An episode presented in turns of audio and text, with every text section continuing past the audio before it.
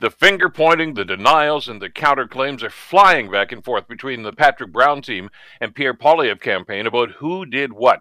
But the bottom line is Patrick Brown has been booted out of the Conservative Party leadership race.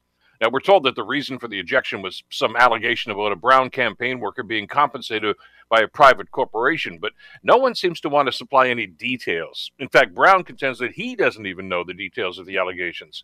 Brown goes on to say that this entire exercise to get rid of him was orchestrated by Poilievre's campaign and key members of the Conservative Party hierarchy, who didn't want to see a progressive conservative like Brown leading the party. Well, there might be something to that.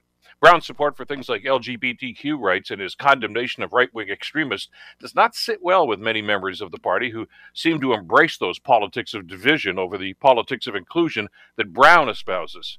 Look, we may never know the real story here, and frankly, it doesn't much matter. Brown is out, and Poilievre's team seems to think that Jean Charest poses no major threat to their candidate, and Poilievre will coast to the finish line. That's what they think, anyway. Whether or not Canadian voters will embrace that outcome could be a very different story. I'm Bill Kelly.